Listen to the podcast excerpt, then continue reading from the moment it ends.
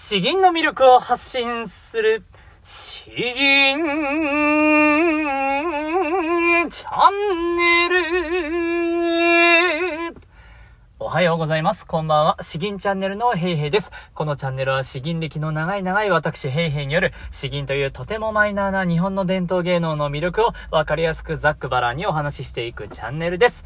えー、ということで皆さんいかがお過ごしでしょうかえー、僕はこの間初めての大腸検査を受けて、えー なかなかもうしばらく検査したくないなと思った次第です。ではでは、えー、今日はですね、まあ、あの、前回に続き、えー、もうあの、の詩吟をこれから始めるんだとかですね、本当に学び始めたばっかりなんだとか、あ本当の初心者の方に向けてお話をしていこうと今、あ進めています。で、前回はそもそも詩吟って何なのさみたいなところから話したんですけれども、今日は実際に声を出すところですね。えーということでお話ししたいことは、詩吟の音程を身につけようっていうですね、詩吟の音程を身につけよう、えー、そういう内容でお話ししていきます。詩吟はですね、あの、絶対音感はいらないんですよ。相対音感が必要になるんです。え、これどういうことかと、最初から専門用語を使ってしまって申し訳ないんですけれども、私は高い声が出ないから、この歌は歌えないわとか、最近あの、特に男性の歌とか、声高いですよね。え、えー、このキーじゃないと、原曲キーじゃないと、原曲聴いたと歌えないわとかそういうことあると思うんですけれど、詩吟ではそんなことを気にする必要はないんです。えー、声が低い人であれば、声が低い人なりの、えー、音の高さで、声が高い人であれば高い人なりの音の高さで、えー、吟じ始めて、吟じ終わってくれれば、それで問題なしと。それで点数が高い低いかとかですね、それは音の高さで決まるものではないんです。その、始まった音、その度から、高い度から始まったあ音で吟じたもの、低い度からあ吟じ始めたもので吟じ終わったもの、えそれぞれでちゃんと最初と最後が閉まっていれば、え整っていれば問題ないということになります。ということで、え絶対音ではなくて相対音の世界だということを知ってください。そしてですね、え詩吟の音階というものはですね、本当にあの、独特で、陰音階と呼ばれるものを使います。陰っていうのは、あの、太陽の陽と影の方の陰ですね。陰と陽の陰です。えー、このやや暗いような感じになりますね。ドレミファソラシドではなくて、えー、もっと独特な感じです。で、これ、これですね。あーの音を使って、えー、吟じていくということになります。で、これがですね、えー、まあ、あのー、音の高さが自由ということなんですよ。今、男性の高さで、これ、本数で数えるんですけれど、3本という音の高さ。で、えっと、もう1個、4本っていう、1本高さを上げると、こうなります。あーで、女性はというとですね、だいたい7本とか8本ですね。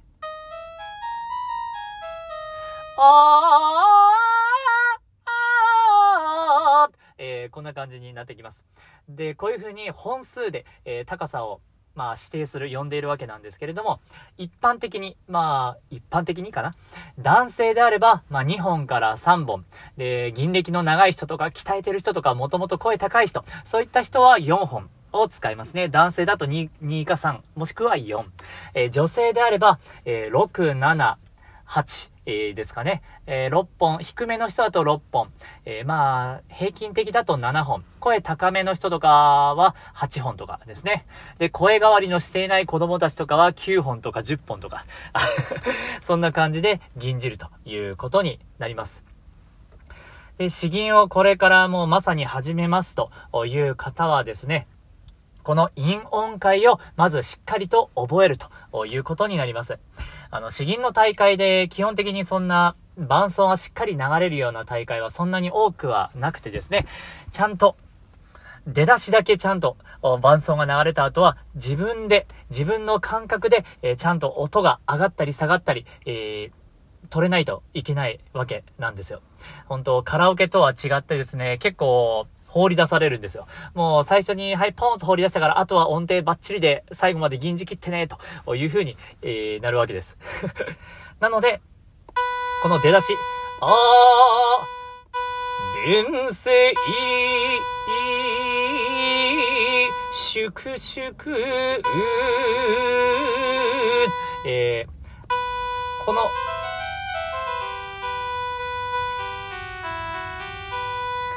この音の中でひたすら吟じていくということになります。あの、若干途中中間的な音も使うことはありますけれども、えー、とにかくこの音程を覚えるということになります。だからですね、まあ、あの、発声練習の一つとして、えー、多分大半の人がやっているのがこの音階に合わせた発声練習ですね。えー、今僕がやっている練習というのと、言うと、まさにシンプルにこれです。あで、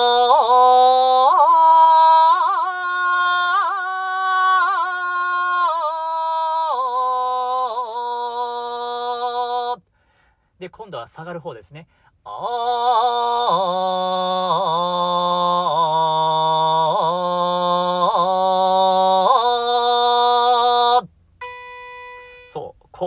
えー、こういう発声練習です。大事なのは、まあ、一音一音丁寧にやることはもちろんなんですけれども、最初の音、で、最後戻ってきた音、これがビターッと決まることですね。そうなるように、一音一音、自分の感覚を研ぎ澄まして、えー、資源をやる前に発声練習として得得していただきたいということになります。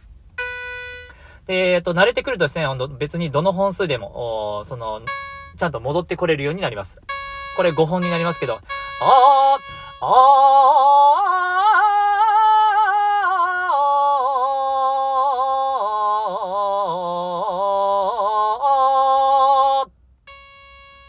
若干下がってるな。4分の1音ぐらい下がったかもしれない。えー、というふうに、えー、まあ、あの、最初は、音を丁寧に拾いながら、出していって、えー、次第にこの音を出し、出さずに、えー、自分の感覚だけでちゃんと始めて戻ってこれるようにすると。えー、そういうふうに、え音程をマスターしていく。まあまあマスターと言いますか、身につけていくというところが、あ大事になってきます。あとですね、このアプリを一つご紹介します。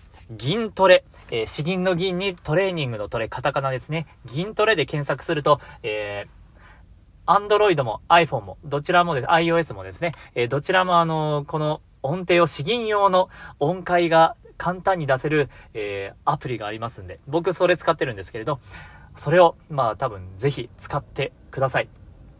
実際にコンダクターって言われるキーボード、詩吟用のキーボードを買うとですね、本当に1万円は簡単にいっちゃうんですよね。立派なやつだと5万円とかっていう風に確か先生の聞いたことありますね。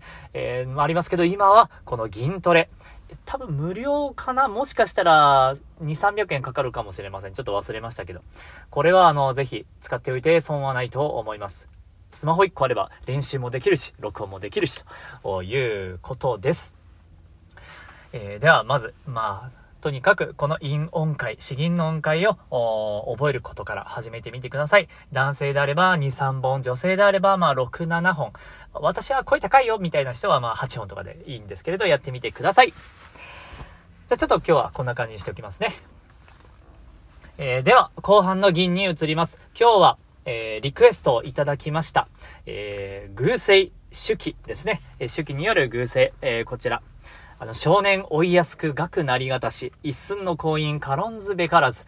えー、もう、これは多分多くの人が聞いたことのあるフレーズですね。えー、あっという間に年を取ってしまうんですよと。それでもなかなか学問は、あまあ、いろんなものが身につきにくいということですね。えーいつにおいてもこれ、むしろ年を重ねるほどにやばいなと感じるんですけれども、これあの、詩吟を習い始めの時にいっちゃん最初に習うイメージがあるんですよね。本当にこれ、年取ってからの方が 来るものがありますね。では、えー、こちら吟じて終わりたいと思います。何本にしようかな、今日は。じゃあ、4本でいこうかな。あー偶性手記。少年、おいやすく。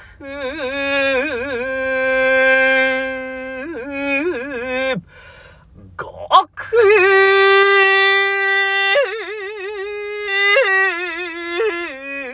なりがたし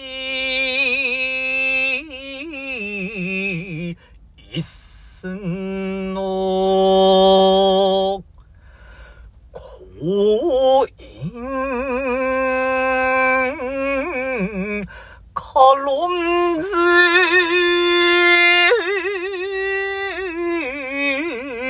べからず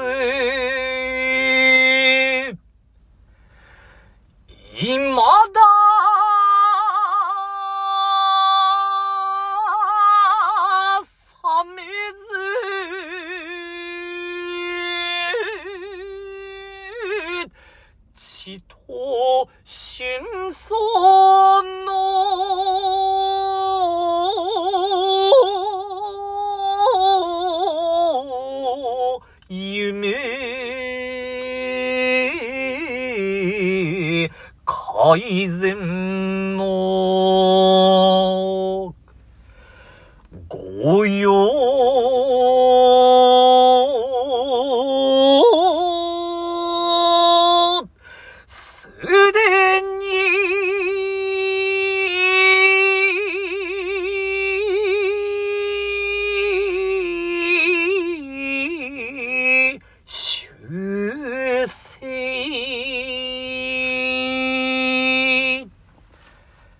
大丈夫かな？